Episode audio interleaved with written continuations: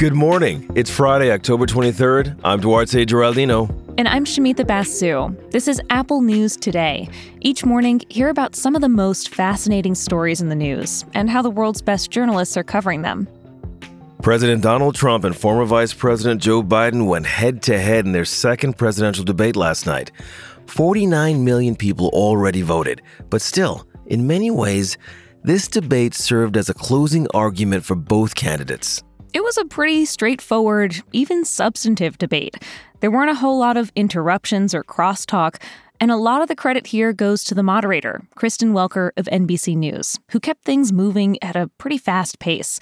Chris Wallace, who moderated the first debate, joked last night on Fox News. Well, first of all, I'm jealous. I would have liked to have been able to moderate that debate and to get a real exchange of views instead of uh, uh, hundreds of interruptions.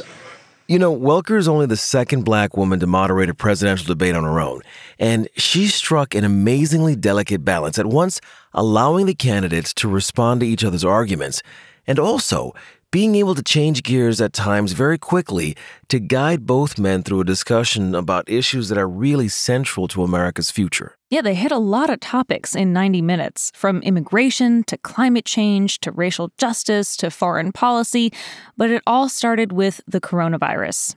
Welker asked both candidates to make the case to voters. Why should they trust you to handle the pandemic going forward? Joe Biden said the president didn't and still doesn't have a solid plan to address the pandemic that's now claimed over 220,000 lives in the U.S. Anyone who's responsible for that many deaths should not remain as president of the United States of America. For his part, President Trump framed the pandemic as a disaster bigger than any single administration or nation could completely eliminate. Instead, he appeared to be looking forward to a vaccine, which he said would be available a lot faster than many experts claim, despite offering no evidence to substantiate his promise. We have a vaccine that's coming, it's ready, it's going to be announced within weeks, and it's going to be delivered. We have. As both candidates pivoted from topic to topic, when it came to specifics, questions about policy, what the next four years might look like, we saw some patterns start to emerge. President Trump frequently attempted to frame Biden's long experience in government as a liability rather than an asset. He said Biden was ineffective in his eight years as vice president under Barack Obama. See, it's all talk, no action with these politicians. Why didn't he get it done? That's what I'm going to do when I become president. You were vice president along with Obama as your president, your leader, for eight years. Why didn't you get it done? You had eight years. Biden was mostly calm and kept hammering through this idea that this election is more than just about policy arguments. It's about restoring a sense of competence and character to the White House. What is on the ballot here is the character of this country decency, honor, respect, treating people with dignity, making sure that everyone has an even chance. Presidential fact checker Daniel Dale of CNN said while President Trump gave a more buttoned up performance this time around, he still lied more than Biden did. Dale called Trump's performance, quote, a bombardment of dishonesty. One of the more sobering parts of this debate was when Joe Biden acknowledged mistakes he made during his long career in government. For example, when it came to immigration policies, Biden made it clear he regrets that he and President Obama couldn't pass meaningful immigration reform, and he blamed that lack of progress on partisan gridlock. But here's the thing that type of gridlock is not likely to go away if Biden wins in November. For more complete coverage of last night's debate, go to the Apple News app and check out our Spotlight collection.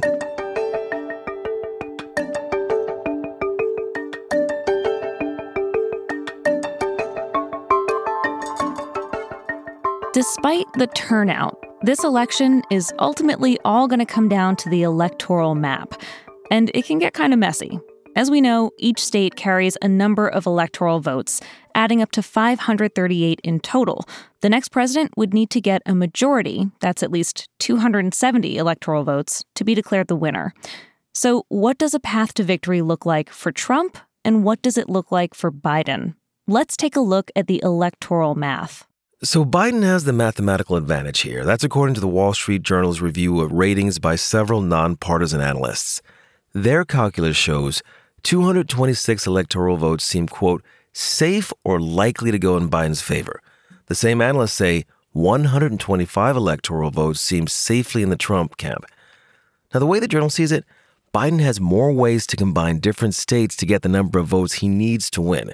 For Trump to win again, on the other hand, he has to take the same states he won in 2016 plus a few toss ups.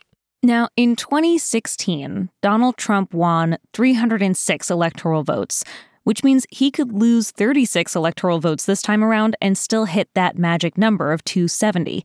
Now, a couple things really went right for him in 2016. One was winning Florida. The other was his breaking the so called blue wall. That's Wisconsin, Michigan, Pennsylvania. All of those states had voted for Obama and were seen as likely to vote for Hillary Clinton in 2016.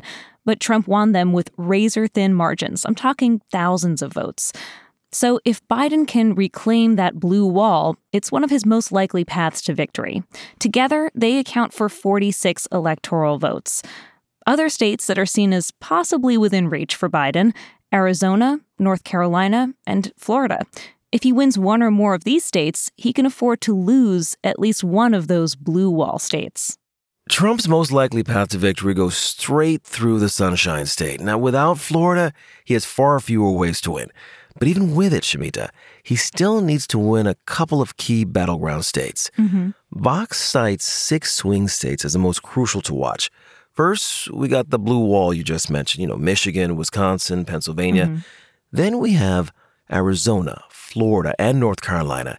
These are the states most likely to decide the outcome of this election. Trump won all six of these states in 2016, but now they're up for grabs, and both campaigns know it. NPR reports 85% of money on TV ads is being spent in these battleground states. Okay, let's venture out into the less likely but still possible paths to victory for Biden. Some of his long shot states are Ohio, Iowa, and in even more of a stretch, Georgia and Texas. Trump won all of them in 2016, and he needs them all again in 2020. The polling analysis site 538, whose name suddenly makes sense to you now, right? 538, it explains Biden doesn't need to win these states. He can win without them. Again, that's only if he can rebuild that blue wall. But let's say Biden wins even one of these four long shot states.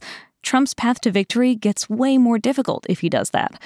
And listen, a strong Democratic surge in any of those states, even if it doesn't impact the Electoral College, it could still have an effect down the ballot.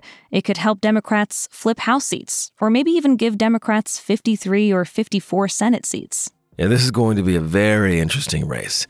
538 has an interactive map where you can explore the different pathways to victory for each candidate. You can find a link to it on our show notes page along with our Elections Hub. That's where you can stay up to date in these final days of the 2020 election. Listen, rest up, have a good weekend, and we'll talk to you again on Monday.